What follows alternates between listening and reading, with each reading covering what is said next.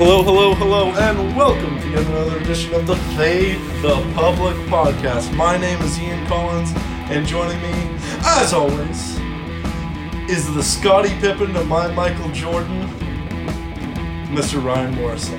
You know, I really wish it would have been the Dennis Rodman to your Michael Jordan, but uh, you know, I'll, I'll take it. I, I guess Even you wouldn't marry yourself. I guess it's a I guess it's a compliment, but you know, I could. Uh, I could have given you the fucking Steve Kerr. Yeah, that would suck. Well, uh, you know, okay. I don't know. I don't know enough about NBA basketball history. Okay, fuck yet. this. You're the Boobie Gibson to my LeBron James. There we go. That's much better. Much better, especially since, since my name's Booby. So I'll take it. I'll fucking take it. So, Ian, um, not much has happened since last week, so I'm sure this will be a short podcast. Um, You know, we said that last time. I don't think it really worked out No. that way. no, it didn't. Um, Elon Musk went on Joe Rogan and talked about Neuralink. Uh, I didn't finish the conversation, but I was sufficiently freaked out about it, uh, especially when Elon gave the timeline that it'll probably be ready in three to five years.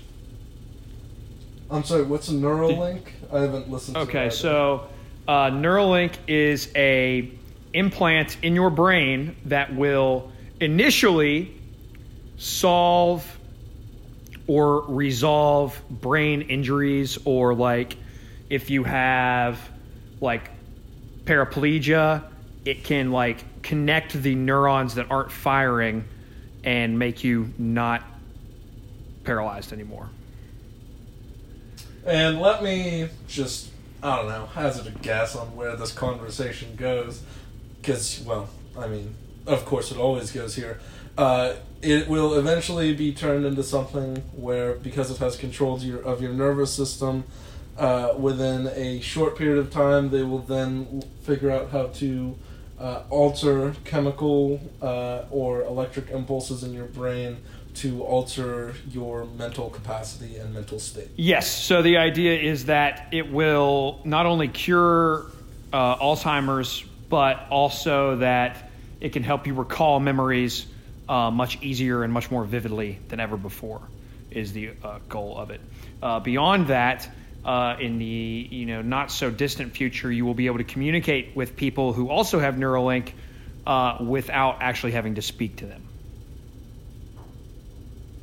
That is. That might literally be a Black Mirror It is. episode. I mean, there is literally a Black Mirror episode where you have a, like an implant in your eye, then you can like rewind things. And that guy's like wife was cheating on him or something, and he kept fucking rewinding it. And then like he hacked into her memory and saw her fucking somebody else, and it was all because of this implant. All of the Black Mirror episodes that freak me the fuck out are the ones that involve some kind of robotic implant in a person that makes them beyond, you know, have powers and powers and abilities beyond what a normal human should have.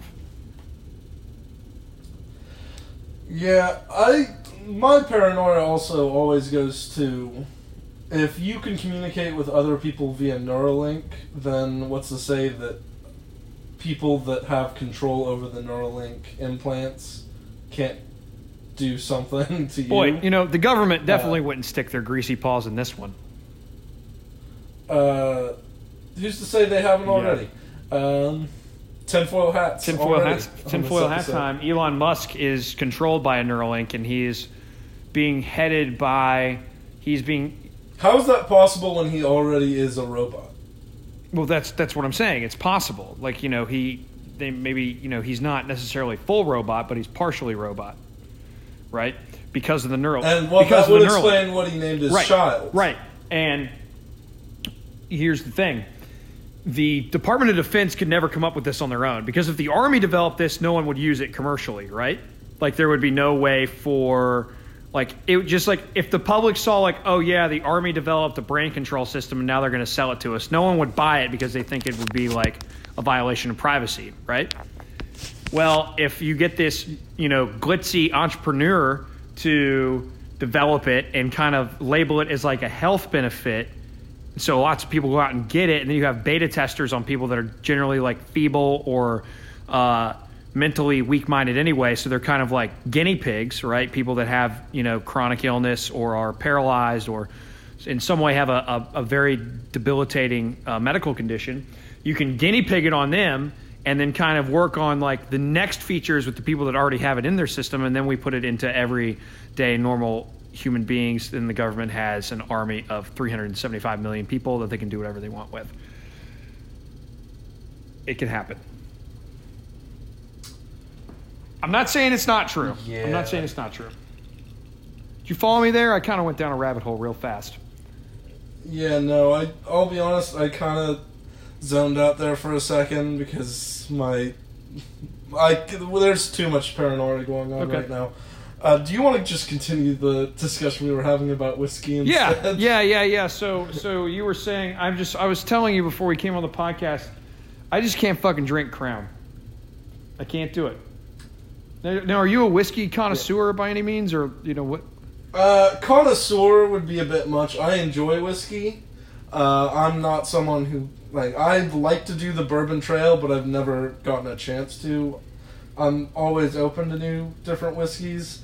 Uh, I always prefer my whiskeys uh, on the rocks or mixed with ginger ale if I'm gonna have it in a mixed Yep. drink. So, But I'm def- I'm definitely more of a bourbon man. But my dad always uh, drinks Crown if he's drinking whiskey, and so that's uh, that's one that's always near and dear. a very West heart. Virginian thing to do. I, I don't. They did come out with a uh, a specialty West Virginia bag. I'd like to see that actually. I bet it's pretty sick. Jake would kill for one It of is. those. Just absolutely. Kill I can't believe he doesn't have one. You know, I don't know. They may not have made it for Crown Apple. Hang on, I got it. I got it. Get up. Um, give us a spiel on the whiskeys you've had. My oven's on, so I'm gonna go turn it off before I burn my house down. oh, now now I'm just distracted by joy. Um, the the whiskeys I've had are typically just run of the mill stuff. Uh, I've never been a big fan of Jack Daniels. I don't really like the sour mash whiskey. Um, Bulleit is a pretty. Bulleit's good great. one. Have you had the Bulleit Rye? I have not had the Bulleit Rye. You're the like third or fourth person to tell me to try. Yeah, the I think the Rye's a little bit better than straight Bulleit, but you can't for for the money, especially like out at restaurants. A Bulleit's a, a great whiskey that's not going to break the bank when you're out of the, out of the bars. Yeah, the uh, Buffalo Trace we were talking about is one that I'm. Uh, I need to Currently try. drinking it right now. I Uh, do recommend that. hmm Um, really, just enjoy the flavor of bourbons. So I think I'm looking forward to Jim Beam. Obviously, is probably the best known. Have you had Makers Makers 46? No, I want to. Have you, you've never had either. Um, no, I I drank. You invested your money in alcohol and high quality alcohol. I was just literally downing bottles of Burnett's in college. So, okay, let's take a step back there. I did not necessarily invest in high quality alcohol. Um, I would suggest that maybe I was gifted some nice bottles of whiskey that I would savor uh, for special occasions. Um, I did fall in love with Maker's Mark when I was in college. So Make, Maker's is probably my favorite, you know, mass-produced whis or you know bourbon. Um, Maker's 46 in particular is is I think a little bit better than Maker's, you know, regular Maker's. Uh, you'll find regular Maker's Mark is, is going to be similar to like a Buffalo Trace. It's going to be smoky, a little sweet. You know, it's, it's hard for me to describe the flavor and you know like you'd see on a professional website of reviews, but um, I found 46 to be a little sweeter. I think 46 is kind of a better dessert whiskey than the, than straight makers, but you can't go wrong with either, honestly. I just love, man, I don't think there's any better feeling than sitting around a campfire in like late fall and, you know, it's kind of chilly and just sipping on a whiskey and just feeling your body kind of warm up as you sip the whiskey. Dude, it's it's like it's like nothing else, man. I'm telling you such a great feeling. Smelling the smoke. The smoke kind of brings out some different flavors of the of the whiskey you're drinking. Ugh, man. Have you ever had uh, Johnnie Walker? Yeah, not a huge fan. If I'm drinking Scotch, I prefer like a, a true a true Scotch like uh, Laphroaig, um, like a Laphroaig ten year is what I'm going to drink if I'm drinking Scotch. Not a big Scotch guy, honestly. Like even the I've had a Macallan 18 year. You know, it's really smooth. You know, a lot of hints of vanilla. It's really sweet, but it's like nothing. It's not something I could see myself drinking um, every week. It's like a like Lafro- Laphroaig, for example, is like kind of a Christmas Eve tradition my dad and I have. So that would be like a situation where I drink some Laphroaig. What about uh? I, did I, I don't know if I still have it, but I actually had a uh, a glass that had the Laphroaig br- brand on the uh, whiskey glass that had it on the side. Um, uh, what about Irish whiskeys? Uh, I mean, Jameson is like you know the fucking staple of Irish whiskeys. I, honestly, other than Jameson, I don't know if I've if I could name any other Irish whiskeys I've had. Isn't it uh Glen? So Glen Glenfiddich is a Scotch.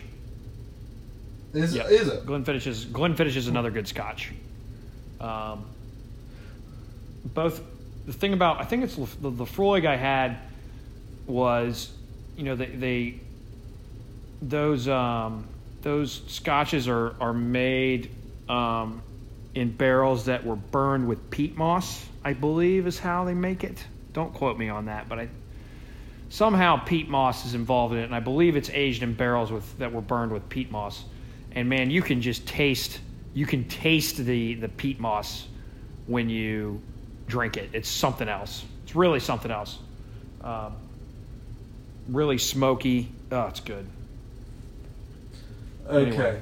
Uh, before we move off of whiskeys, uh, I have a fun story about Jameson.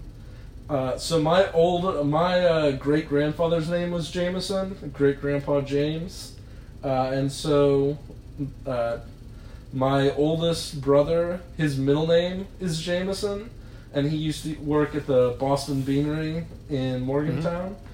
Uh, and before I, I don't remember if this was right before or right after he turned 21, but uh, he, whenever he would get off work and would order a drink, they would make him take a shot of Jameson before he would do anything because they found out his middle name was That's Jameson.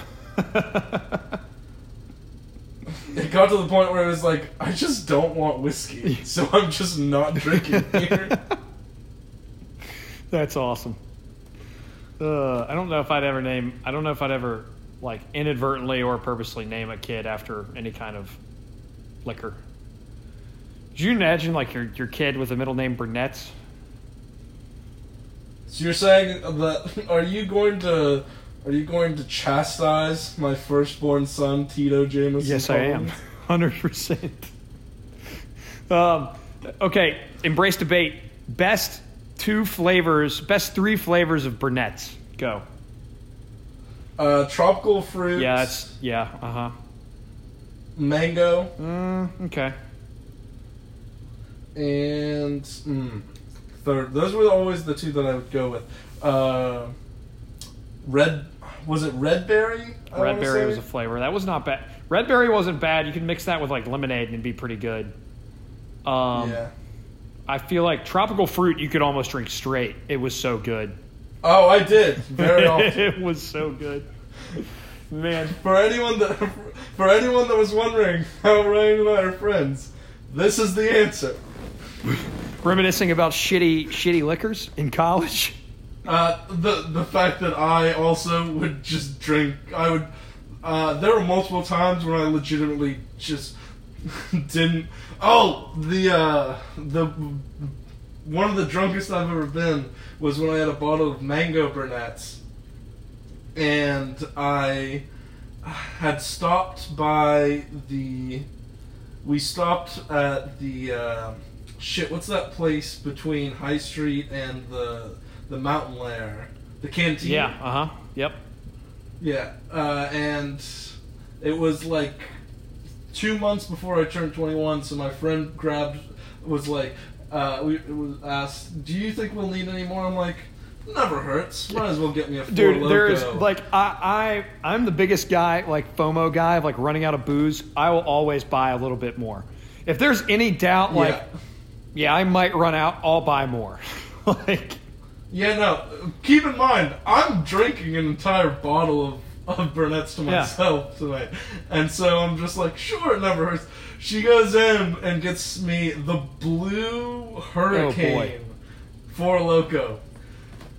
to put in perspective, I finished the bottle that night and was so and was blackout drunk, and I still remember how terrible it tasted and smelled. Oh, It smelled like it smelled like gym old gym socks. man, I'm telling you, there was something just repulsively ad- admirable about about a Four Loco.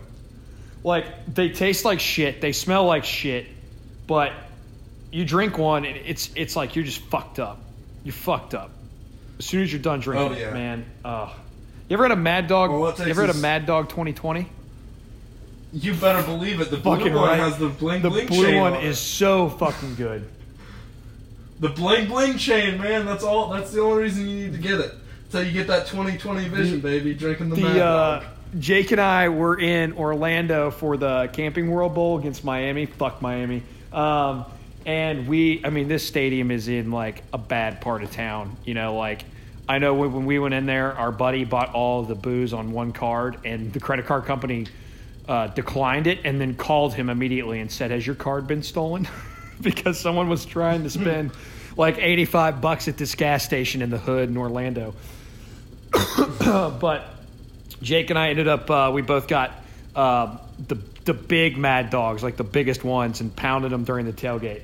Um, I'm sure he'll text me about this, but those are great times, man. Never, I'm never above like, and this is maybe like what WVU kind of like will always have ingrained in me, and I'm sure you feel the same way. Like, I am never above buying some cheap, shitty malt liquor and drinking it just because, like a like a Four Loco, like a fucking 40 ounce of Miller High Life like a uh, you know a Colt 45 or a Mad Dog 2020, something like that. You know? I'll definitely do that, but I've become more particular about like I want. I would definitely like to pick the flavor as opposed to just say grab anyone. Oh yeah. No, I mean it's not like it was in college when it was like yeah anything will do the trick. Now it's like it's like when I'm feeling kind of like I don't want to say nostalgic or like something like maybe there's a party come you know I have a party coming up or like I'm pre gaming for something and I'll be in the grocery store you know not you know I can't figure out what I want. I see like a Colt 45 I'll buy one and you know do a brass monkey or something just because like man that takes me back to college. Just like walking into the canteen buying two Colt 45s brass monkey in it man oh WVU was so much Yeah, I- fucking fun. I fucking miss it. I loved college. Uh, did I, I actually didn't finish the story. The reason I started that story is because while she was in there, I didn't seem to realize that I hadn't hadn't gotten a uh, a mixer for, for my vodka. So we get to the party and I realize, oh shit, all I have is a four loco and a bottle of Burnett's, and I'm like. I'm not gonna mix my Burnett's with Four Loco because that will actually somehow make both worse. yeah Uh, so, so I ended up drinking vodka waters, and by vodka waters I mean I would take a pull of the I'd take a pull of the bottle and then just take a sip of water. Hell yeah! afterwards. Get that get that taste out of your mouth. Hell yeah! And then I'd at one point I played five straight games of uh, flip cup one on one with somebody who was drinking beer, and I was pouring a shot Woo! every time, and then pour putting water in to match the level of, of uh, liquid, so I wasn't getting an unfair advantage. Jesus Christ, man, that's impressive. Honestly, that's fucking impressive, man. God, I miss WVU. Yeah, I was like, I was forcibly told to stop after four or five because they were like, "You've been here for an hour. We can't Yeah. do this." there are people that aren't showing up for another hour and a half. We need you to be able to need keep you it to going. need you to stand dude. up. We need you to be able to stand up when those people show up, man. That's great. God bless. I miss it so much. I miss it so fucking much. Being at a party and someone just and just a bag of wine just being passed around, like it's like it's fucking Oh, did- communion. Did I tell you the story? Did I tell you the story about the first time I slapped the bag? Mm, remind me because I don't think you've told the podcast. Okay, so the first time I ever slapped the bag was uh, my brother had a house that he was living in. Uh, I think it was his sophomore and junior years, uh, that was not a hundred feet away from the original Mario's, Oh wow. Okay. and yeah, uh, prime Yeah. location. And so he would obviously host For parties those- there. oh, Had a big let basement. me let me stop you there. For the the uninitiated, Mario's Fishbowl is like a staple bar um, slash wing joint in Morgantown. Hole in the wall spot. It's been open since like the 40s. Um, I'm sure our listeners our listener will correct us. One of our listeners will correct us on the timing, but just like a it's a Morgantown staple with like beers that are sold served in fish bowls. Um, the wings are great. There's like dollars and shit like all over the wall just from people that have like been there before. So just a really cool spot. Anyway, continuing. like basically exactly what you want to see from a college town bar. Yes. Uh, so I show up and there's a party going on in the basement, and uh, in order to get in, you have to like walk. Uh, uh, the basement's on like the ground floor, so you have to walk up some steps to the porch, then walk inside, and then walk back downstairs. Kind of annoying, but as I walked in, I saw that my my roommate was sitting there uh, with his girlfriend, and uh, one of their friends from high school ha- was happening to pull out a bo- was drinking from a box of wine, and it was the first time I'd actually ever seen a box of wine. Uh, because I didn't drink as much in co- in high school, or not really that Yep. much at all, and so I was just like chatting it up with them, having a conversation, five ten minutes, and then the friend of theirs from high school looks at me and says, "Ian, slap the bag." I'm like, "What?" She said, "Slap the bag, Ian." I look at my roommate and his girlfriend. I'm like, "Oh, okay." and so I, I turn, get my hips into it, wind up, and just slap the fucking shit out of this bag. Knock it out of her hands. My roommate and his girlfriend just burst out laughing. She she looks at me and says, "Ian, what the fuck was that for?" And I said, "You told me to slap the bag." She said, "That means that you drink from it." I'm like, "Well, why the fuck wouldn't you just tell me to do that then?"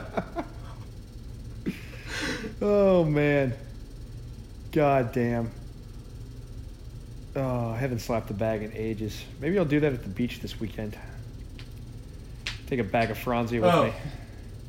Oh yeah, because you're one of those uh, lovely few that can actually go out to the So, beach. so, so I guess this is a this is a nice um, this is a nice transition to um, our current situations. I was going to ask you how life in in uh, Soviet uh, in Soviet Virginia is, but um, Uh, yeah, the uh, I happen to live in one of three counties in which the lockdown has been extended another two weeks.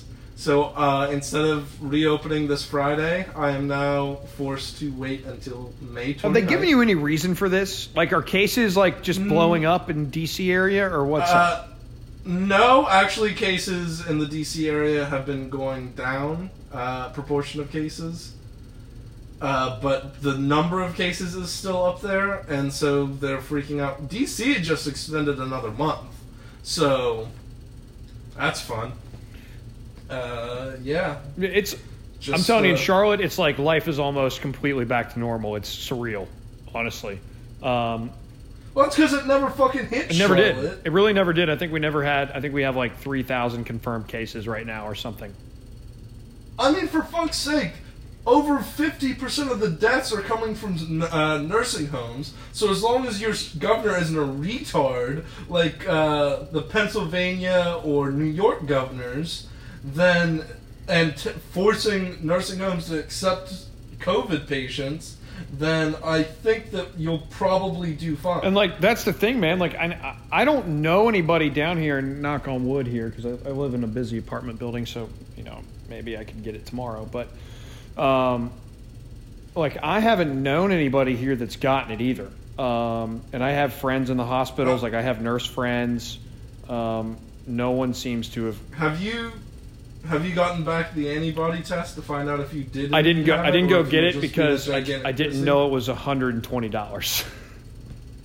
Yeah, so dumbass. so um, I guess for our listener that uh, doesn't know this, I plan on going to get an antibody test last Friday.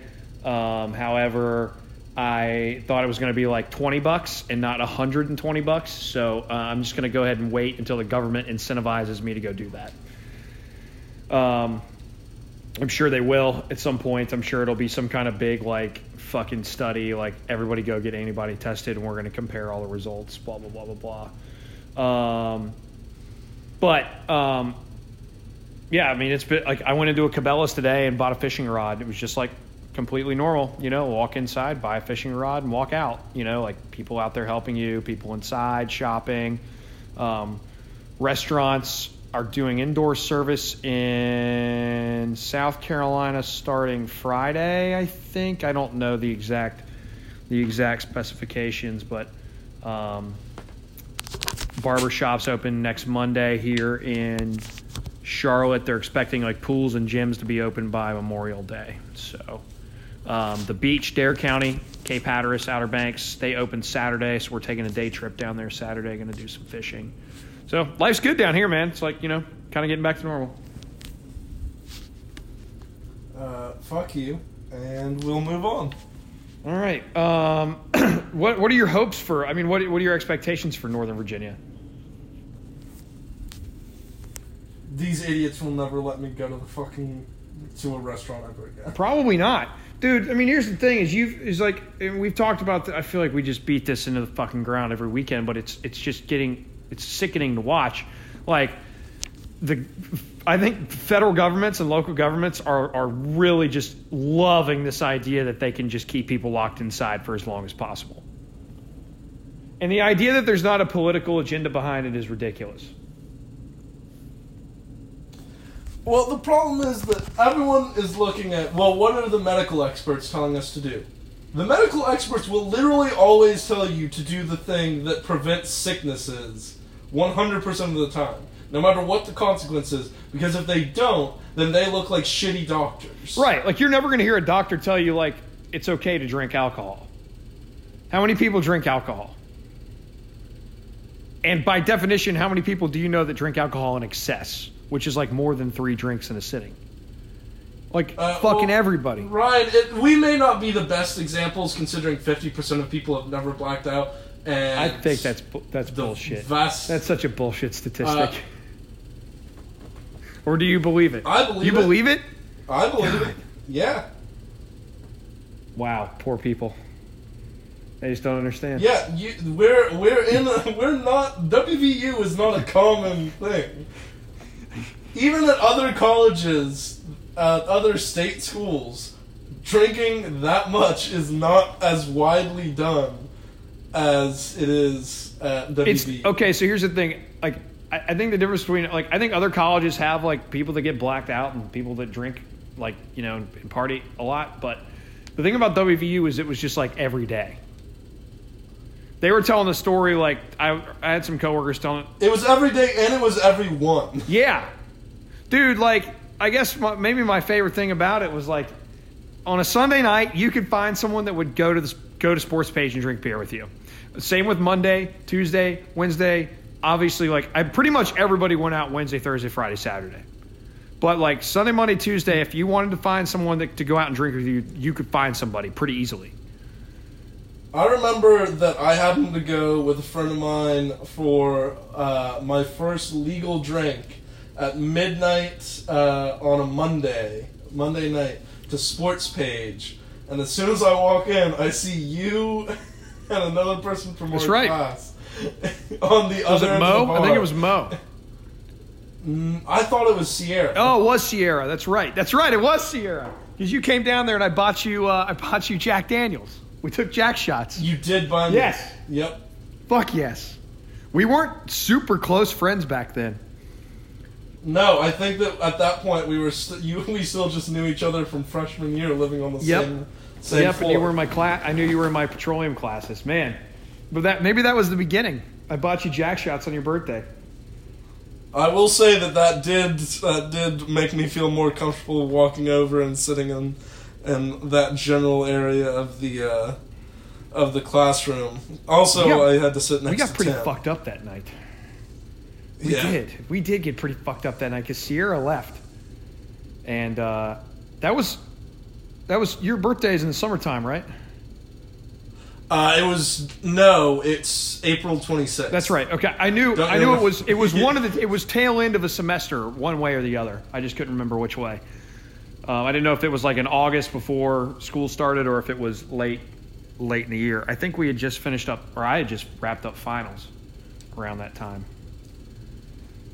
God, R.I.P.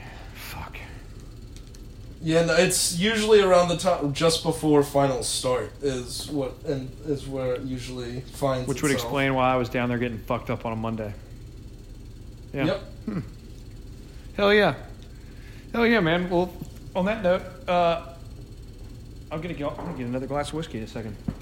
I just killed my first one. Uh, should we actually? We're already half an hour into this. Should we actually, instead of reminiscing, cover some news? Yeah. Um. So I just wanted to talk about. Um. Actually, you introduce a topic. I'm gonna get another glass of whiskey. So the one that seemed to really stand out and seemed fairly newsy to me was, I believe it was forty percent of uh, people earning uh, forty thousand dollars a year, or households earning forty thousand dollars a year or less. uh, Forty percent of them lost a job in the month of March. Yeah. So. So- you kind of took. That's only half of the. That's only half. Two half of that month was the lockdown, So you kind of. and then April kind happened. of took my dumpster fire of the week because my dumpster fire of the week was going to be poor people. Um, because uh, again, we we prove the and that's okay. I can I'll come up with something else. Um, but we can kind of uh, kind of go back to this point I've been trying to make that the only people that are considering the only people that are like advocating for this lockdown and let's stay inside, never go outside, are the ones that have jobs, and the people that are losing their jobs are the poor and under underrepresented people in our society. Yep. Um, what else happened this week? Oh, uh, Michael. Uh, Flynn, Jerome, well, Jerome. all the Well, stuff- let's let's let's stay on that. Let's stay on that note. How do you feel about Okay. uh, Jerome Powell kind of saying we just need to continue to spend more money? I saw that headline. Uh, I saw that headline, and I almost sent it to you, but I wanted to get your reaction on the podcast. How do you feel about Jerome Powell's? Uh, Jerome Powell says the solution to fix the curb coronavirus impact is to just spend more. That's of course that he's the Fed chairman. Of course, that's his thought. I mean, George W. Bush's solution to 9/11 was for Americans to go out and shop. that's the government's answer to everything. Is for people to go out and spend money. It's great. It's fucking great. Yeah, the Fed the Fed needs to spend more money. Okay. Where's it coming from? Yep. Uh, well, they actually get money at its highest levels because they're the ones that just magically create it because they don't even have to physically print it anymore. uh, and uh huh, yeah, no. the uh, and then the banks that they buy everything from or buy loans, basically all the all the stuff on the balance sheets uh, on the balance sheet of the Fed. Uh, they get from banks. So the banks get the second highest value of that money, and by the time it actually reaches the average American or small business, uh, it's been inflated. Uh, value of the dollar is inflated, uh, has suffered from inflation, and so you any money that you had in the bank is now worth less, and so you are actually poorer that year than you were the year before. Nothing if you did not add more money. geopolitically, nothing bad has ever happened because of hyperinflation, right? Well, it's not quite hyperinflation Uh, yeah, yet. yeah, Uh, but you, you get what I'm getting at here. Let's not use the word hyperinflation. Let's just say nothing bad has really happened geopolitically because of of uh, significant increase in inflation, right? well, most recently, it's uh, Venezuela has had that happen, where they. That's a safe uh, place. Yeah, no, uh, they were seen uh, a couple years ago. Uh, s- citizens were actually storming the local zoos for meat. Yeah. uh, I believe it happened in Zimbabwe before that. I don't really know much about Yeah, that situation. something- I believe the most famous, the most famous instance of the hyperinflation would have been uh, in the Weimar Republic. I was of going to suggest, yeah, the the, uh, the actual name, the Weimar Republic. Um, not the the uh, the you know the whole situation that led to the rise of the. Nazis. So I literally watched the first five minutes of uh, World War II in color tonight before we got on here, and uh, the premise of this is so bad. The premise of Hitler rising into power were was the creation of two extremist parties, extreme right wing, the extreme right wing party, and communists fighting over who should be in control politically. Uh, and then after Hitler staged a coup for the extreme right wing, you know, socialists um, to overtake the government, he was thrown in jail where he wrote Mein Kampf. And when he got out, he said, okay, I'm going to try to do this democratically. And then the Weimar Republic happened to have like five great years during the 20s, right? So he really didn't come into power. Yep. Um, and then this thing called the Great Depression happened. and, and, Is that and noteworthy? yeah, something similar just happened like a couple months ago here. I'm not drawing comparisons yet. Well, I wouldn't say it's exactly similar. We didn't we didn't purposefully destroy the economy back in 19. No, no, that was all because of a run on the banks. That's because we didn't have the proper measures in place for people to have their money protected.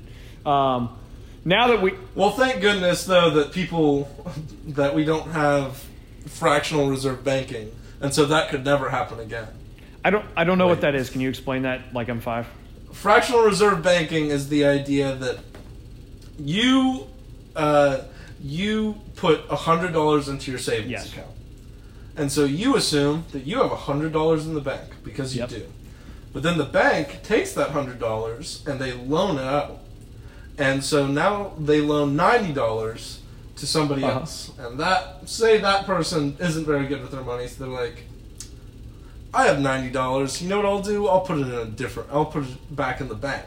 So then the bank loans out eighty of that ninety dollars to another person, and that person bets it on uh, bets it on the Miami Dolphins to win or the Cincinnati Bengals to win the Super Yep. Bowl. Something that'll never happen, and they uh, they lose, and now they have to they have no money, and people start freaking out about their money, and so the first two people they think that they have hundred dollars and ninety dollars in the bank respectively because they gave that money to the bank. So then they decide that they want to go and, and pull out that money. Well, they can't because they are only expected to have a fractional reserve of what the total amount of money in their bank is.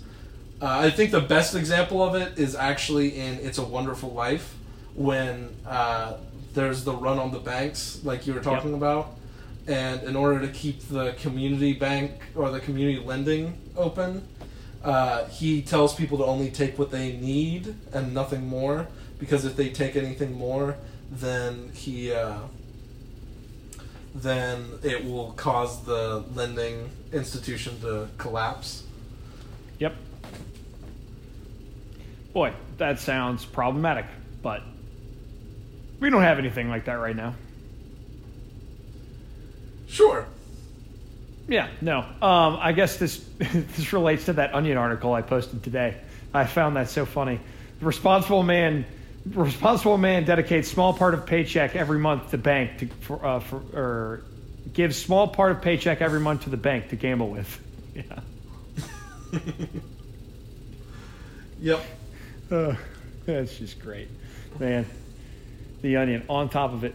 Um, what else was news this weekend? Uh, oh, um, by the way, if Trump and Mike, actually, I'm going to save that for my dumpster fire of the week. Um, anything else noteworthy? Do we want to do the Michael Flynn thing? Yeah, let's talk about Michael Flynn and how he was completely set up by by President Obama. Uh, I don't know if he was set up by Obama, but I think Obama knew about it. I so, okay, so uh, full disclosure, I've like not read those articles in the Wall Street Journal, so I don't, I don't really don't know what's going on. Other than that, it was clear he was set up. Oh, 100%. It was it may not have been the legal definition of entrapment, but it was clearly shady shit and everyone knew that it was shady shit, but they didn't care because and this is the thing, plenty of people can complain that Michael Flynn technically lied to the FBI and that he should be held accountable for it because it's illegal. And I will give a fuck about that opinion the second that people arrest James Clapper for lying to the to Congress under oath about there not being a national spying apparatus, or Andrew McCabe lying to the exact same fucking investigation as Michael Flynn. So uh, until that happens, they can anyone who has the opinion that Michael Flynn should be in jail can go fuck themselves. Uh, so basically, what happened is Michael Flynn essentially probably got a detail wrong that wasn't super relevant about a call with uh, the Russian ambassador Sergei Kislyak, I believe. Uh, and so the FBI investigators were aware that he got it wrong because they had the transcripts, and he knew they had the transcripts. So there's really no reason for him to lie because he knows it's illegal, and he knows that they have the transcripts. And he, he knows that they can arrest him for that. And so essentially, there's also records of the investigators at the time saying that he didn't appear to be lying. Uh, James Comey saying that he didn't. Be- the head of the FBI claimed that he didn't believe that he was uh, lying at the time. There's uh, also records that uh, Joe Biden and President Obama's chief of staff and the head of the House Intelligence Committee, Adam Schiff, were all included in the uh, in meetings where they were informed that they were either informed or told the FBI that he probably didn't lie and that Donald Trump almost certainly did not collude with the Russians. Uh, Joe Biden and the President Obama's chief of staff were part of the group of people that uh, to, that were made aware of the unmasking of Michael Flynn, which was done on an almost entirely political basis. Uh, basically, what ended up happening is for two years, Robert Mueller knew almost immediately that Donald Trump did not engage in collusion with Russia, and then they kept the investigation going for two years so that they could try and get him to testify and then lie during his test while testifying so that they could impeach him for that and arrest him. Boy, that's that's that doesn't seem fair. Uh, I believe I believe the phrase you're looking for is morally reprehensible. Yeah. Uh, I can't. and, yeah, let's you know, go. You got a better vocabulary than I do, so let's go with that one. It's it's downright abhorrent, and the fa- the fact that people are okay with it because the Orange Man is bad is kind of concerning. Uh, and my favorite thought is that there are conservatives out there that's like D- Barack Obama politicized the FBI. The FBI was created by Woodrow Wilson to shut down anti-war protesters and Yeah, it's always been politicized, man.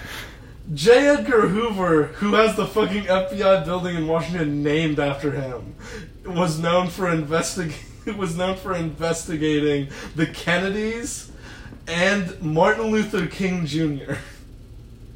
What did Ju- Junior got investigated for communism, right?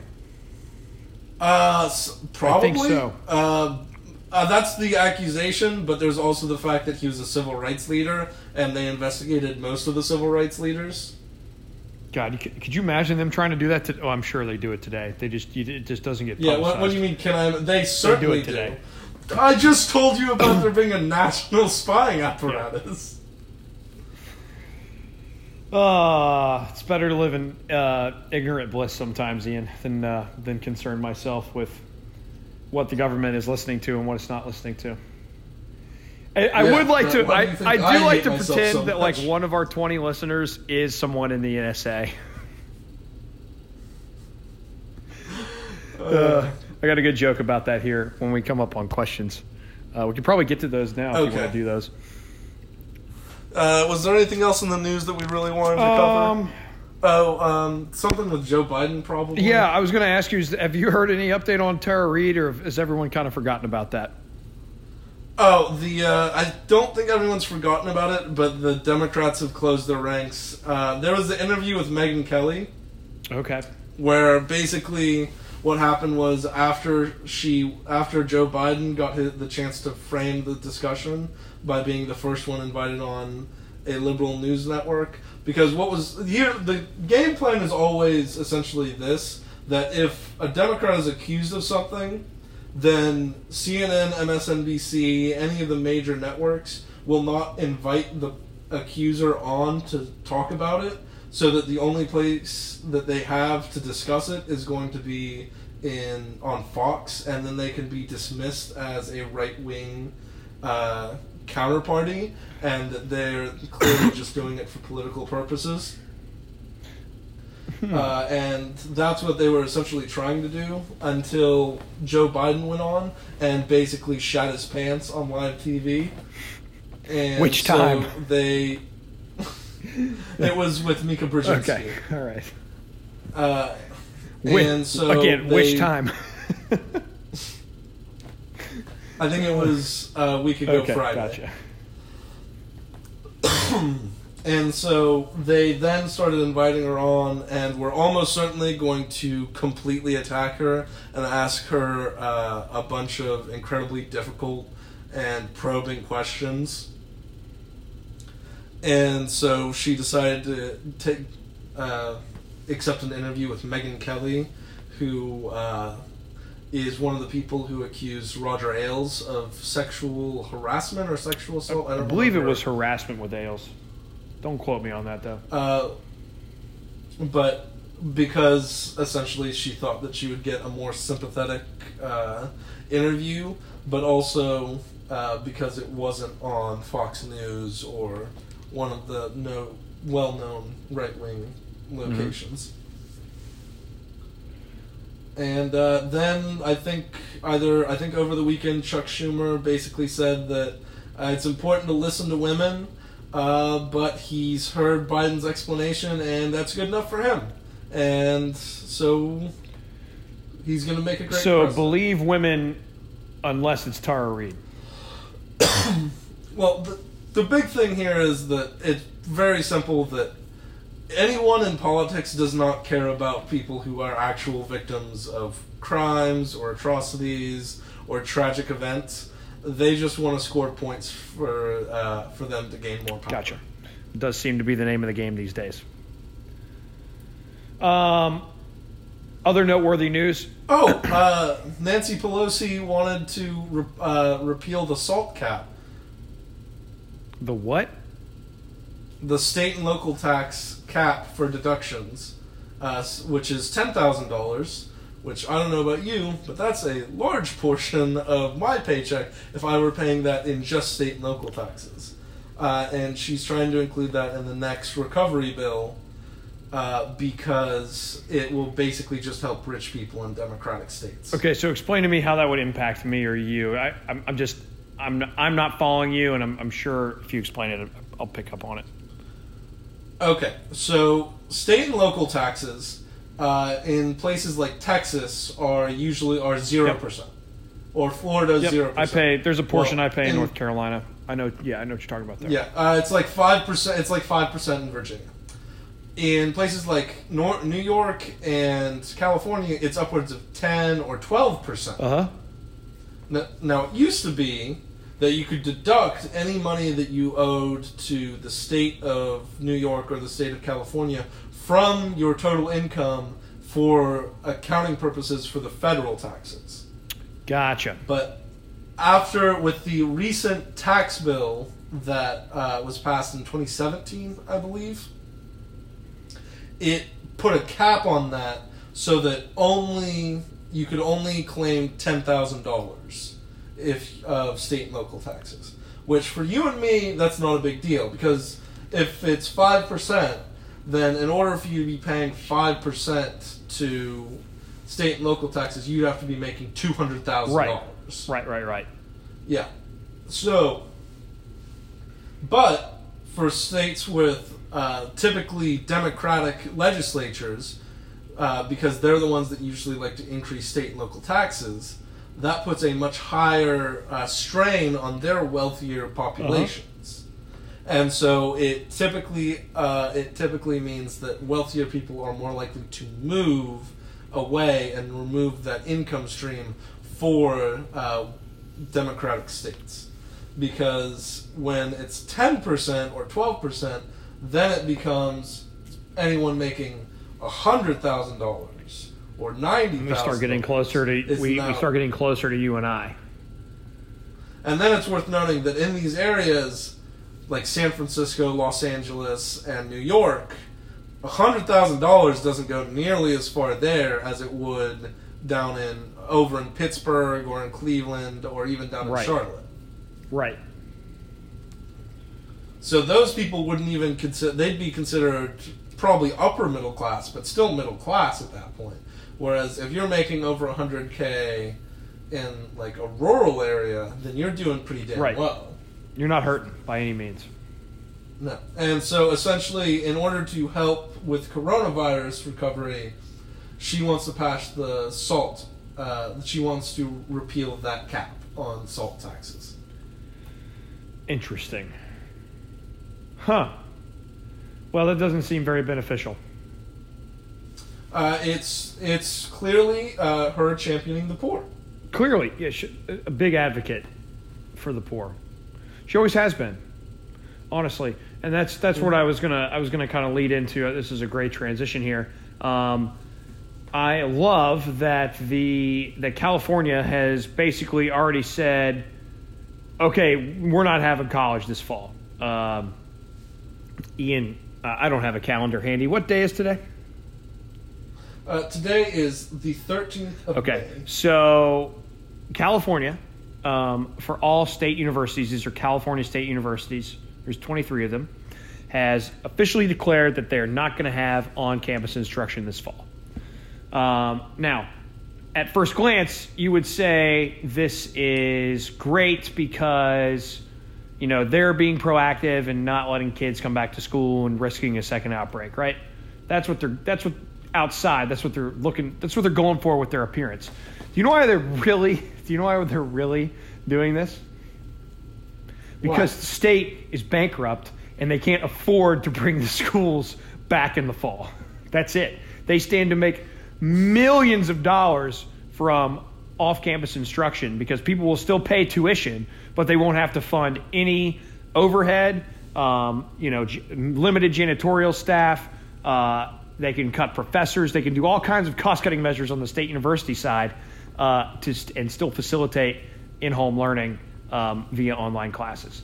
Um, Oh yeah. By the way, the this the state of California has requested, I believe it was 30 billion dollars for increased educational costs at this time. Uh, I'm not sure if you noticed, schools are closed right now. Boy. how the fuck have their costs Boy, up? this is the same state that has such a poorly funded infrastructure that they have devastating wildfires, generally caused by utilities, uh, every year, right? I believe PG&E has been held responsible. It is PG&E. Although I would argue that it's actually uh, it's actually because they don't know how to do controlled burns for some reason. Because that's where the statement "fight fire with fire" Yep. comes from. Is that in order to prevent wildfires like the campfire, you're supposed to go through uh, basically, if not annually, every two or three years, and uh, set controlled burns to remove any dry brush that happens to be lying You're on the. you're on the telling me forest you're telling me that large civilizations built in a climate specifically desi- uh, specifically designated chaparral, which is known to burn naturally, is a bad idea. Only sort of, kind of. Eh, it, well, I mean, is it a bad idea to bear to build a major city under sea level in a in a hurricane zone? I don't know. I'm not a doctor. I'm not a doctor. You know who you know you know who we should ask? I know who'll have the answer to this. Greta? Thunberg. Oh, you know why? Because she's apparently become a virology expert.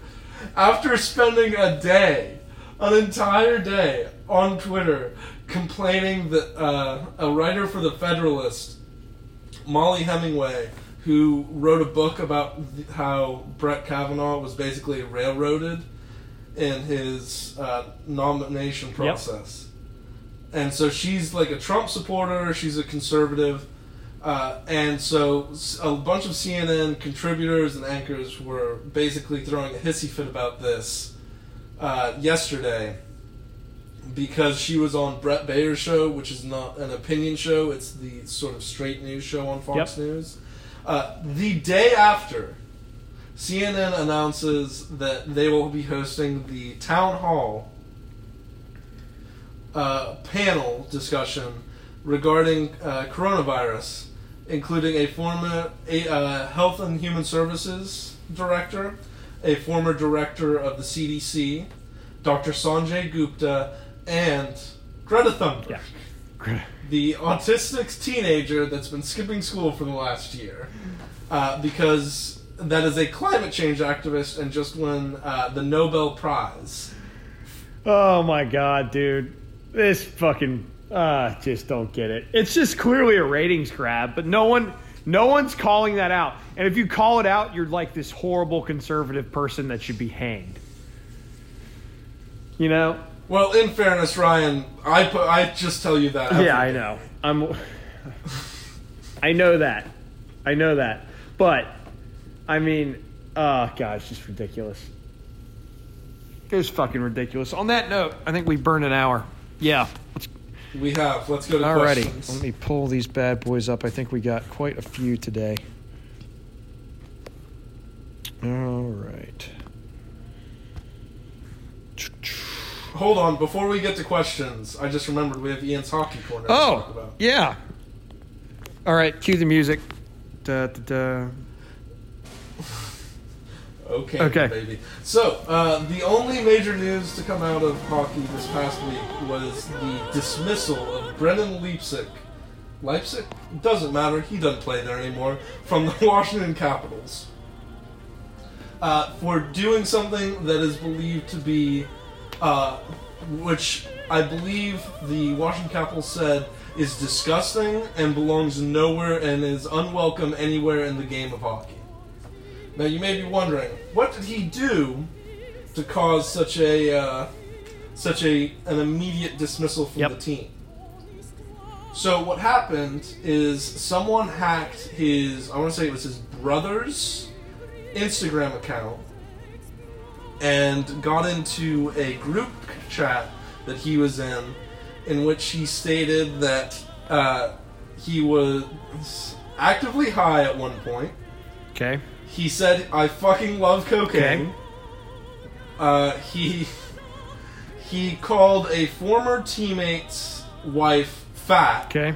and a little piggy. Okay. All right. I'm waiting for the problem. Uh, I believe he used the phrase uh, in referencing a woman, "dirty whore." Cunt. Continue. Not seeing issues here yet. and uh, said that his current line mates uh, were a couple of losers because they had a podcast. Okay, that's not nice. That's ridiculous. Okay, that's where we draw the fucking line, right there. When it starts applying to us, when, goddammit. when I'm involved, it's bullshit. But I think it's worth noting. But that's it. Now, that's all. That's he's all. That's clearly an that- asshole. Yeah. Okay. wow. Rich, rich young, rich young hockey player is asshole. Like, dude. Like, let, where's the news story here? Yeah, well, the the thing that's worth noting is while he's clearly an asshole, I guarantee you there. Oh, he also made a comment about how he had uh, he sent a story from someone that he follows on Instagram to the group and said that he had. I think he gave some details about when he hooked up with her. Um, so apparently, this sort of behavior is unacceptable in the game of hockey. Meanwhile, the most popular hockey podcast on the planet, Spittin' Chicklets, has quote unquote kill stories every week where they talk. They have an entire story where the fans now refer to a girl that they don't know as Shitty Cindy because one of the hosts had sex with her and she and she uh, relieved her bowels in on the Shitty bed. Cindy. That's fucking awesome. Disgusting, but and awesome. So, and so that is the most popular hockey podcast, and not like it's not like an unacknowledged thing. They are included in the most recent release of the NHL video game, so like they're pretty involved. They took part in the oh, the in the uh, All Star game. Now, I don't think it's it's a hard press to say that this guy was being a dick, Right. But the idea that he's not welcome in the game of hockey because he called a woman fat and talked about having sex with another woman, Okay, or because or because he used uh, he used derogatory terms to talk about one particular woman in a private chat, seems like it's basically a PR move to not have to deal with people bitching to them about it. Here you know here's the thing. I, I- can guarantee you, one, the cocaine use. There are definitely more people that, plenty of people in NHL that use Yeah. cocaine, and I, I'm almost certain that if you showed a picture of the woman to Ovechkin, who is the star player and one of the biggest stars in hockey, he would look at that picture and say, and when you tell him why uh, his teammate was kicked off the team, he'd look at it and say, "I don't see the problem. She is fat." yeah, probably. Have you seen a picture of the girl? Is she fat? Uh, she's not fat, but she's probably like. I assume that she put on pounds from the last time that he had seen her. Here's okay. What I don't understand about articles like this, the people that write them, are they a beyond reproach? What do they talk about when they talk to their friends?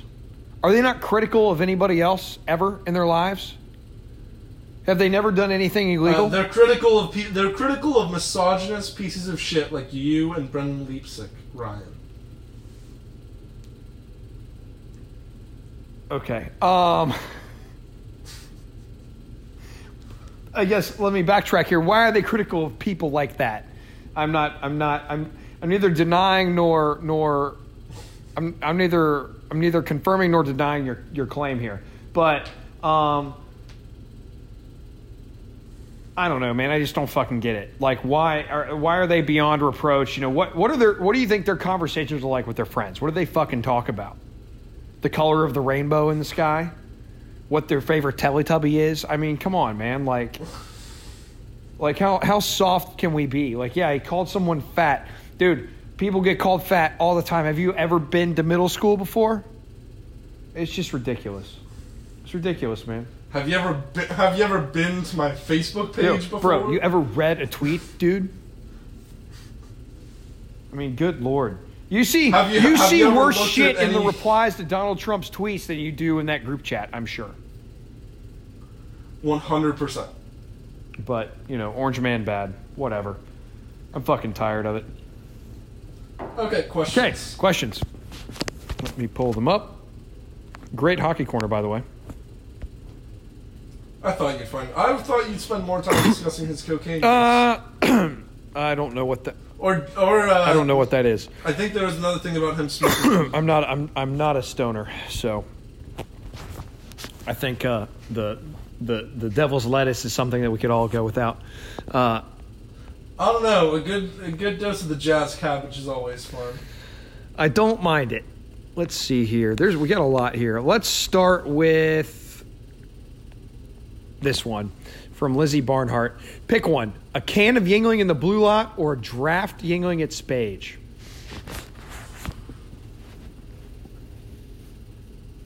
I mean, you got to go with the tailgate. Yeah, I mean, yeah, I don't know how you top the blue lot. I mean, that's the problem. I'm not a big fan of canned Yuenglings, I'm not either. Actually. I, I, I, think they're a little bottle. flatter, honestly. Yeah, 100. percent So it won't taste as good, but the atmosphere is just You can't- better. As much as I love Spage, you You can't. You cannot beat the blue lot. You can't. Oh God, I can't wait. I can't fucking wait. I make my last payment on my tickets next month, and it's gonna be, it's gonna be finally paid for. It's been painful. Your My what? tickets, my season tickets. Oh, I didn't know you got season tickets. Uh, yeah, first uh, first time this year. I told you guys I was donating. Why do you, I, I want, I'm not just donating because I I'm I'm a good person. Okay. Uh, Well, if you were a good person, you damn sure wouldn't be donating to an institution that gets thirty thousand dollars a year. Exactly. Exactly. Um, another one from Lizzie Barnhart. Do you think California canceled sports because they suck and didn't want to lose?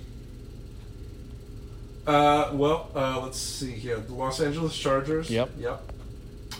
The Los Angeles. Can we give it? Rams. Can we give a shout out here to Rick DeSantis?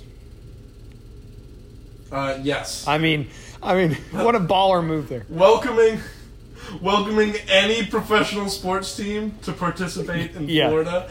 What a fucking That's awesome that's one of those move. things like Just putting your putting your balls on the table. in saying right like, there. okay, well, I mean, if California doesn't want you, you can always come to sunny Florida. You know?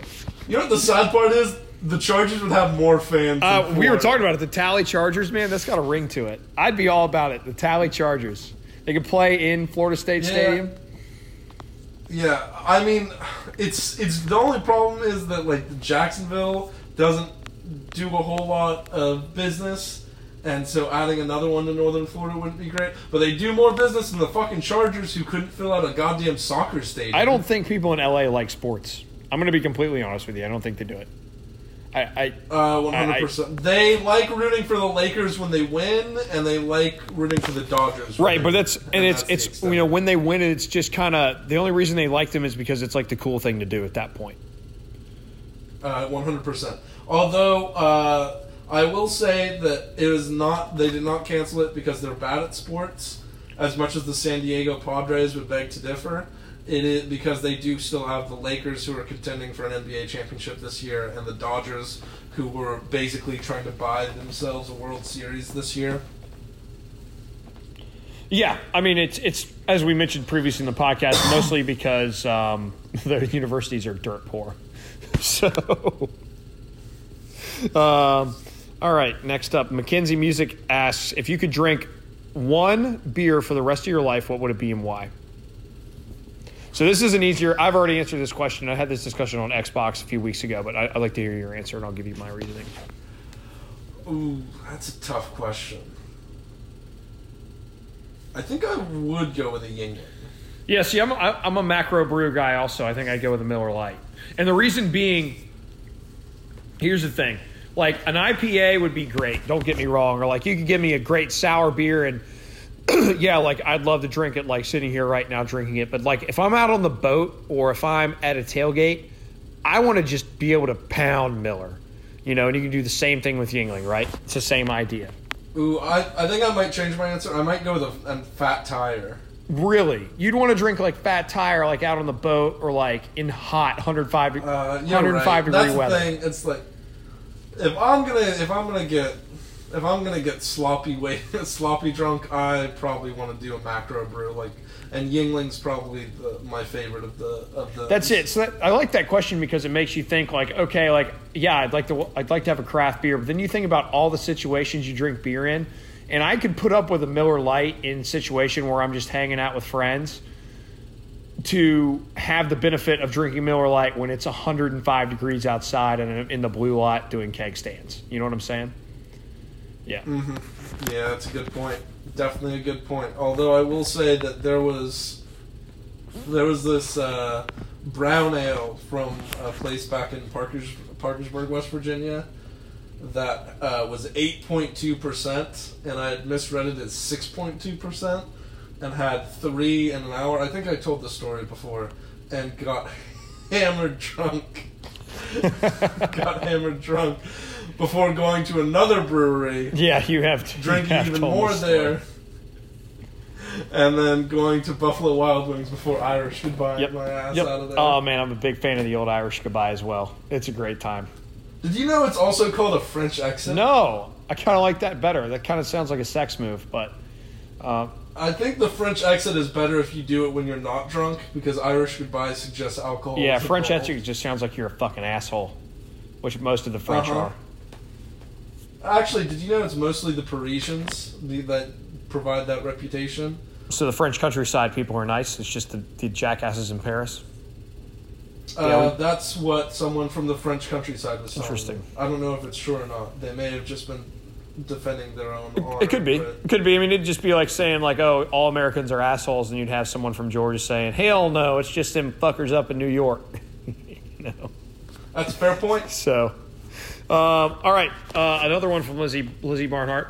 Why would you go to work if you were going to get two G's a month from the government? Uh, well, I make more than that per month, so that's why I would go to work because my net my net income would be higher. So, Yeah, my net income would go down a Yeah. little bit. I wouldn't be able to afford to live in my No. apartment. But if I were living in a much cheaper apartment and working a worse job, then I would definitely uh, consider. it. definitely. I mean, it's just you know the lesser of two evils. I guess we're banking on people not having the critical thinking um, at that income level to be able to make that decision. So.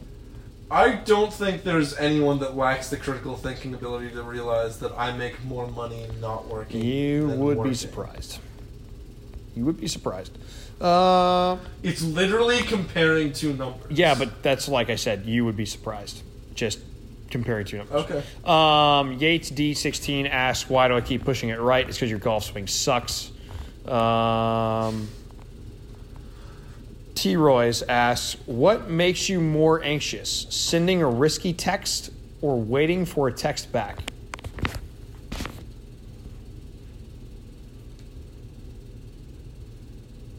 That seems like the same thing, doesn't No, it? which makes you more which makes you more anxious.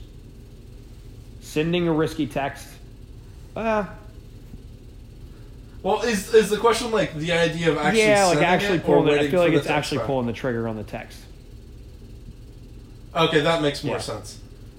For me, it's it's got to be the latter. You, it's got to be the anxiety about what the reaction's going to be. Yeah, see, I'm like a I'm a pretty conservative guy, so I really don't send risky texts or like display emotions or feelings or pretty much anything when I send. I mean, I'm Irish, so I don't. when I send texts, So like, I guess I just that would make me more anxious having to do that rather than waiting for a text back. Like if you don't text me back, honestly, I'm so goddamn busy during the day. Like sometimes I don't I I don't text people back. So. Um, Well, my assumption is that it's like after sending the risky text, not just any garden. Yeah, okay. text. That was my assumption. If it's not that, then it's got to be. Then that's obviously. the Yeah, if it- if it I is that- it's very if it's- clearly. if it's not, if it is that, I hate I'd hate waiting. You know. You need to know what the reaction is at that point, or else you you worry that you completely fucked. up Yes, and here's the thing. Like, I'm a big fan, and I, I love this. You know, this is a big lawyer um, trait. Actually, and I'm by no means a lawyer, but I don't like asking questions that I don't know the answer to already, especially when I'm dealing with other people. You know what I'm saying? That's 100% the correct policy to have, uh, but also sometimes it's unavoidable. is. It is unavoidable, but you know, for the most part, I, I don't like asking questions I don't already know the answer to. Um, you know, it is unavoidable. Obviously, I mean, I have those. I encounter those situations every day, but. Um, Yeah, no, I'm 100% certain that I've missed a lot of very good opportunities uh, because I did not ask a question I didn't know. One of the to. best, I will say that's one of the best negotiation tactics you can have is to ask questions that you already know the answer to. You can you can lead someone into giving you what you want if you ask them the correct questions that you already know about. Seriously, Yeah. it is a great negotiation tactic. Um, because when you ask questions, you put the ball in their court, and it, it becomes it does become your problem. And especially if you have a res- you know if you've researched the subject enough that you know enough about it to ask a question and know what your answer is going to be when you ask that question. Number one, if they give you an answer that's incorrect, you can call them on bullshit, and that's a that's a way to find weakness. And then number two, you get them creating dialogue, which makes them fuck up. If that makes any sense. Ne- nego- Uh, yeah, no, makes negotiating perfect sense. 101. Um, all right, what's next? Good question, Tim.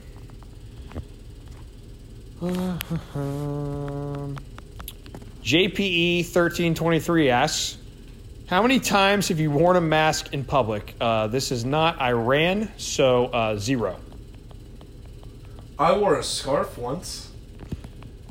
I mean, I've uh, well, I mean, I have. Oh wait, I guess you know this. quite a few I would say this this does a okay. So if we're not counting the time I tried out for the Taliban, um, maybe a couple times. Well, was that in public or I was outside. it was? There were some monkey bars. I shot an AK. Um, The, uh, well, see, I how many? I remember m- my first. this uh, is the point. Halloween This is the point in the podcast I was alluding to when I said I hope the NSA is listening to this. Uh, fun fact: the first, uh, the first Halloween costume I ever remember wearing was, I want to say, the first grade when I dressed up as Ghostface from the movie Scream. Interesting. I don't even know what that guy looks like. It's just a like a big black, uh, basically robe, and then the white, uh, the white face that's sort of contorted. Oh, okay, like Scream. Yeah, I just told you. You said Ghostface from the movie Oh, Scream. I didn't hear the scream part. Sorry. I missed that. Yeah, okay. That's like a classic Halloween costume, too. Classic, classic. Oh yeah. Um, so, yeah, I mean, I, if you're just referencing COVID, Jake, um, I have not, and I refuse to. So, call me a bad person if you want, but I'm not going to. I'm not going to wear a mask out in public. Yeah, I thought the only reason I uh, did once is because I thought that my grocery store had implemented a rule where you had to, and then when I showed up and saw that they didn't, I felt really silly. Yeah. and There took you it go. off. There you go. Um, Chad Diminick asks, "Will I catch more fish than you?" Chad is coming fishing with- with me this weekend. Considering you don't have any fishing gear, Chad, uh, no.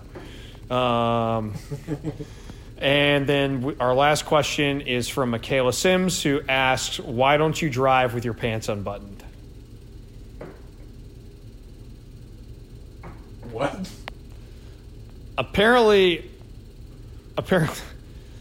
She's asking, why don't you drive with your pants unbuttoned? So I guess she gets in her car and unbuttons her pants when she drives?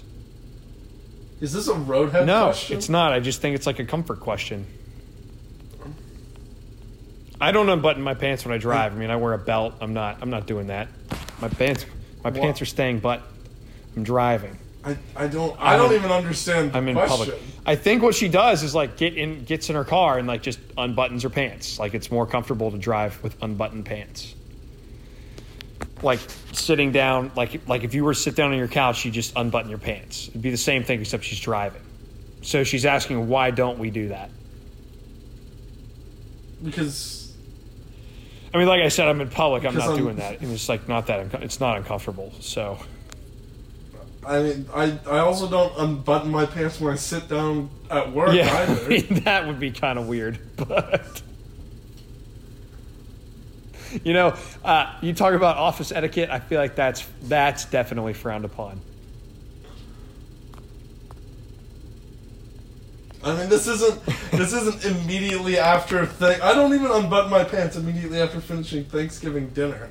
I'm damn sure not gonna do it just because I got in the Look, fucking man. car. I mean, you know, I look. I'm not judging her by any means. That's I guess that's her thing. I guess she was asking us why we don't do it, and I don't do it because I don't feel the need to. So yeah, I've I've never even contemplated the possibility. I'll be honest. Maybe I should. that's it. I the, she may be she may be an Maybe, innovator. maybe I we don't try know. it. Maybe we try it and see what it's like. I don't know. I just I would feel so weird pulling up the chick. Just see just see what it's like. Just give Give it a shot, man. Look, you don't know till you try. it. You don't know what it's like till you try it. So Can't knock it till it's tried. Till Fair you enough. Try it. Fair enough. All right. Well, that concludes questions. Uh, I think it's a great time to transition to uh, dumpster fire of the week. Ian, uh, would you like to fire away? Uh, yes, yes, I would. Let me just pull this up to make sure that I I deliver it correctly. I don't want to give you the impression that I don't know what I'm talking about. Uh, that's usually what the rest of the podcast Yes. is for. So, Carnival Cruise Line bookings uh, have increased, as you would expect. Uh, because they've announced August reservations. Would you like to guess how much higher they are this year than they were at, in August of last I last believe year? it's 600 times higher. uh, it's six hundred percent Six times higher. Yes. Uh, which is basically, uh, I wasn't sure whether to include this in Boomer of the Week or uh, Dumpster Fire of the Week, but uh, here's a little hint Ronnie's back. So, Dumpster Fire of the Week is where I put it, and the Boomers just don't give a shit. They'll die. I mean, cruise lines are kind of like uh, just a disease. A disease Yeah. center. Uh, Se- fun it's fact, a, it's a great it's on a great description. Cesspool. It's a cesspool. Yeah. Yeah. If you're ever on a cruise for some ungodly reason and you see that you no longer have shaker, salt and pepper shakers, uh, but instead have little packets of salt and pepper at your table, then that's a sign that there's a disease going around, a virus, or Really? general disease. I didn't I didn't know around. that. Heard that on a podcast recently. Interesting. Interesting, interesting. That's like how they prevent, I guess, like communicable like diseases if they get rid of the salt and pepper shaker. So Well, well, that's one of the ways. I'm sure that's the most obvious way for people because you eat three times a day. right. So tell me, like, it's probably a bad idea to cram 1,500 people in a confined space that's isolated from everybody else in the world for weeks at a time. Uh, up until the weeks at a time thing, I was gonna say I don't know. Bill De Blasio kept the subway going for another month and a half. So oh boy, that's a great one. Ugh, that is a great one. Good old Bill. Why, wild Uh, Bill De Blasio over here. Mhm. all right. So you had you had something for dumpster Yeah, so fire uh, my dumpster fire of the week is uh, uh, the U.S. government and its um, its policies on who fulfills the role of commander in chief if our leaders are incapacitated. Uh, so currently, um, usually, and this is usually it's always this way. Uh, if the president is incapacitated, um, the vice president assumes responsibility for the federal government. And if the vice president is incapacitated, that goes to Speaker of the House. Um, Ian, can you tell me who Speaker of the House is right now?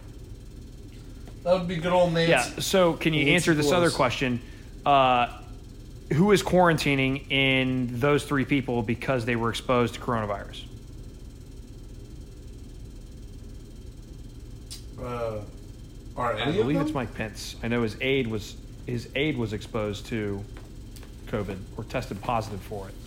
Yeah, but he's only like 50 years old. He's probably gonna do fine. He's fine, but if he's quarantining, is he able to like run the country?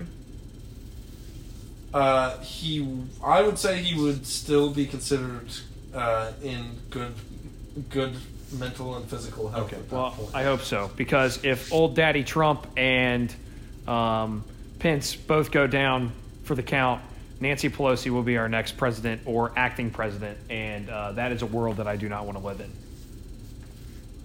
Uh, no, no, I do So not. uh, that is my dumpster fire of the week. Um, Wh- hold on. What if she then is finds herself in the Oval Office?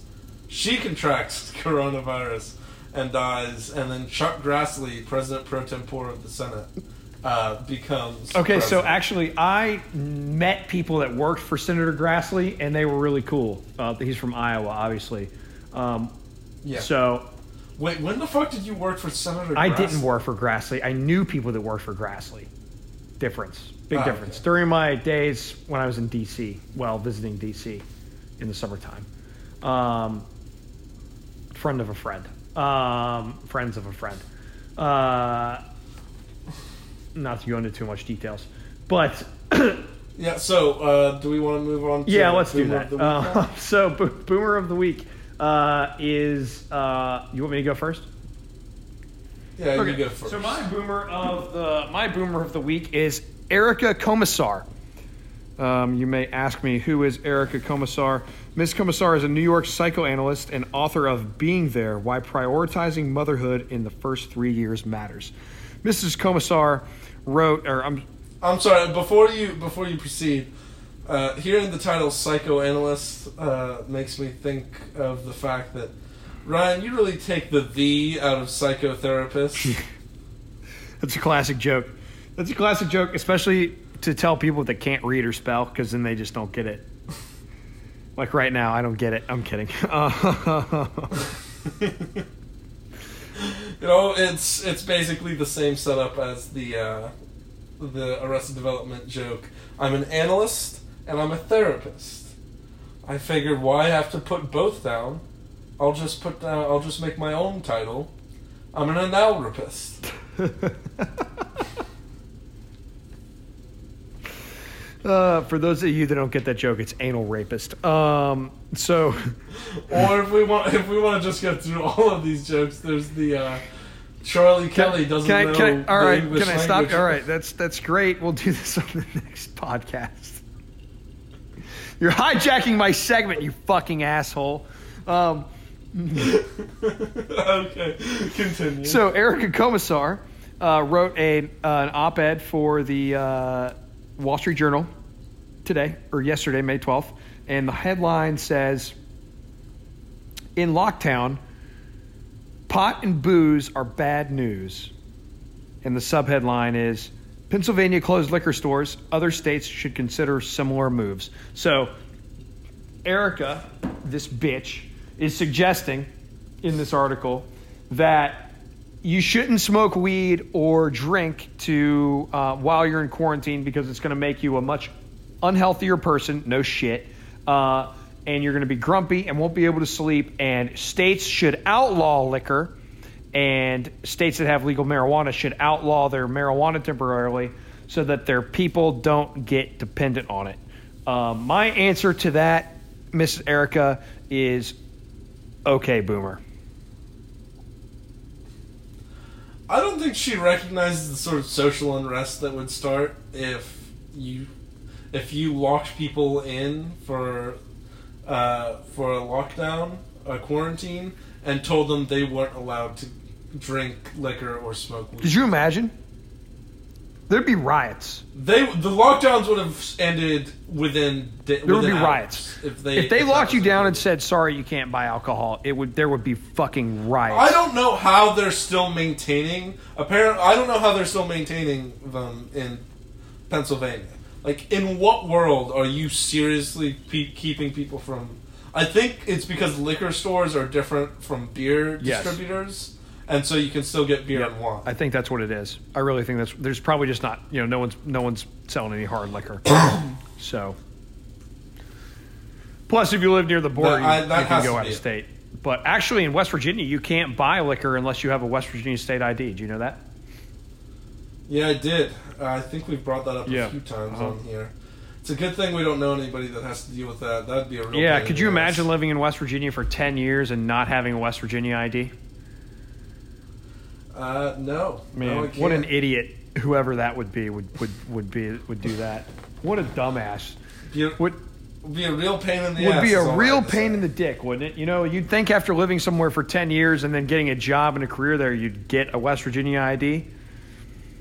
But I don't think anyone's ever done that before, though, so we don't need to talk You'd about it. think that you'd actually be legally obligated. I, I a- believe to I believe you would be, but I'm no lawyer, and I'm sure none of our listeners are doing that right now. And I'm also not a doctor, so I wouldn't know. We need to ask Greta. She'll she'll, She's She'll a know. doctor. She'll know. she'll fucking know. All right, that's my boomer of the week. Ian, is Ronnie back? You better believe Ronnie's back. Uh, he so Ronnie. This is. I'll try and keep this short. We've already gone fairly long. Uh, so Ronnie was given his normal uh, address to his to his employees at his construction company. Obviously, things aren't going super great right now. A lot of people aren't asking to have things built. I mean, it's it's the middle of a fucking pandemic. Shit's not going well for most Right. people. Well, one of the people that aren't a big fan of Ronnie, that isn't a big fan of Ronnie, uh, sh- this uh, this woman that happens to uh, work for the company and part of this group of people that's trying to bring him down. She decided to ask him how how exactly it's beneficial for him to talk about how everyone's losing jobs and instead he should be focusing on how we can prevent people from losing jobs right here at Ronnie's Uh-huh. company. And you know, he said, "You know what? Maybe you should go ask the government who's shutting us down. Maybe you should go ask China for uh, for keeping this for sending this sending this virus over uh, after making it a Uh-huh. lab. You know, some some of that Sounds, stuff sounds like you kind of had a little bit of like an outlash at her. Yeah, some some sort of uh, some would call it a backlash. Uh, thinking it's a it's an incredibly hostile question to someone that's just trying to do the right thing, trying to help his company, trying to get people uh, to work and keep them composed and Yeah. calm. No need to stoke panic and fear. Well, I'm not sure if you know this. Uh, this uh, this lady, she happened to be uh, she happened to be of Asian Oh, no. descent, and and so uh, him saying that it was China's fault that people were losing jobs to a woman of Asian descent, it's not gone over super well. And you know, obviously, when you come out and say something that's clearly some boomer nonsense about the Chinese creating this in a lab, uh, and then just spouting it at a minority like that, it's not going to go well.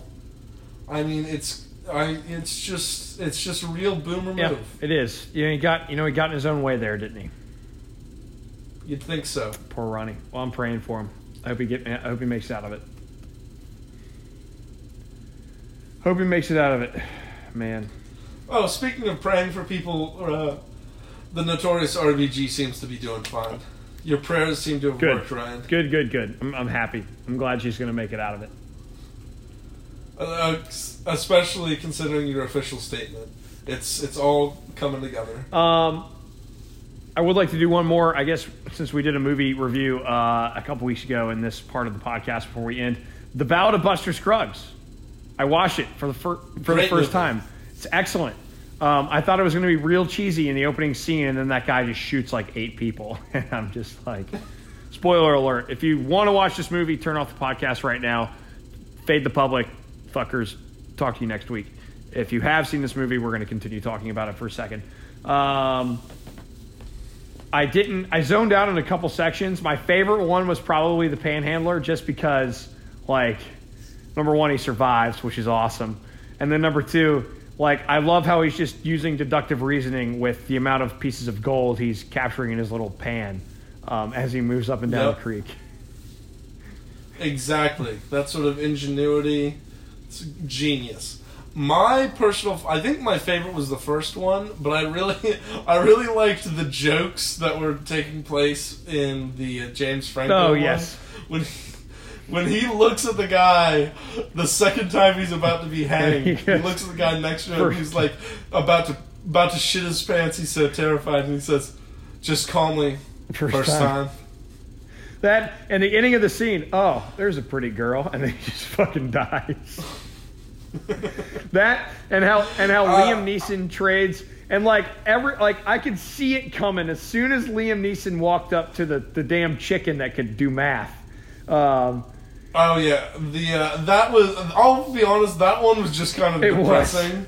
But if you think about it, like with a dark sense of humor, it's it was fucking, fucking hilarious. Like, like you know, every show, like the, the crowd kept dwindling, you know, and like you, you started noticing that, and Neeson, you know, you started noticing like Liam Neeson getting a little nervous, and then you know, obviously this kid can't do anything, right? Like he's got no arms and no legs, like he has no way of, of helping himself. And then Neeson sees the chicken that can do math, and all of a sudden the, the chicken, he buys a chicken to replace a person. Very dark. Um, I need to rewatch the one with the little dog. Other than that, like I get the point of the story is that the little dog ended up making her kill herself. Um, but uh, I also I really enjoyed the last one too, with the uh, the tedious man and the woman who's a burden on her children, and the the two bounty So- hunters so, telling the story. help me help me through that one because I, I I tried to pay attention to it and I just I don't think I picked up on the theme. So they're in like like purgatory, right? That is a suggestion. Like, there's a lot of different interpretations. Uh, there's another interpretation that those two, like, that, like, one interpretation is that that's sort of a more, uh, like, mid, uh, uh, an old Western version of the River Styx, where those two are, guy, are death, uh, guiding, uh, guiding the people to, uh, hell, essentially, and that's what the ultimate destination Okay. is. Uh, then there's another one where those people are just death, and those are just people that happen to be on a fucking wagon ride with death. Oh. so they're creeped out, but they're obviously just going to Fort Morgan together. Okay. Yes. Gotcha. Yeah. Gotcha. I do. I, it, the humor was very well mixed in, just with like little jokes, like you know them dropping the bot, the dead body on the ground when they were outside Fort Morgan. You know, The t- then there's the tedious man, where they just suddenly are like, "Well, he he told me that I was being especially tedious, and I thought that it was just very disrespectful." And, and then and then he goes on for like another two minutes, and then the French guy next on the other side is like, "Yes, clearly we heard from." Uh, we've heard from the woman and the tedious man, the the burdening woman and the tedious man. What do you two do? uh, and uh, oh, what did uh, what, what was in the first one, Buster Scruggs? What did what did they describe him as in his wanted poster? It was uh, the West Texas twin. no, there was like it, it was like an adjective. Um, it was like it, I can't. Oh, Yeah, misanthrope. yeah, that's it. He like takes offense to it. it was so funny. Yeah, he's he's he goes in on this very well, like his vocabulary is stupendous, and explaining his his moral philosophy about people and the world as a whole. Uh, and they call me a misanthrope. That's just so funny. Uh, and the, just the the juxtaposition of him uh, being clearly as intelligent as he is, and like a, having a fondness for singing, with how incredibly violent he Yeah, also yeah. kill, is why killing really the killing the fucking poker player by stomping on the uh, by stomping on the poker table and then immediately breaking in the song. And I love that the rest of the bar just breaks into song with him. It just makes it that much better. Oh man, His poker playing days are that was a good hand of poker cards, though, was it not? He had pocket aces. No, that's that's dead man. No, it was two. It was eights over aces. That's known as the dead man's Okay, hand. I don't know enough about Because, poker to, uh, to know that. Well, no, it's known as the dead man's hand because of the old west. Uh, a famous outlaw. I don't remember who. I want to say it was Jesse uh, Jesse James, but it could have been someone else. Uh, was uh, that was apparently the last uh, hand of poker he had before he was then shot and killed. Ah, okay.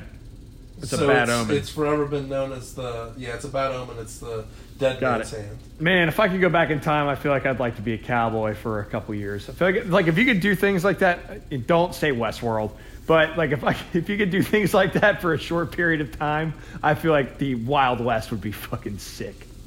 It would be so Yeah, cool. you would all, you would most certainly die of dysentery within One hundred percent, but it'd be fun to try.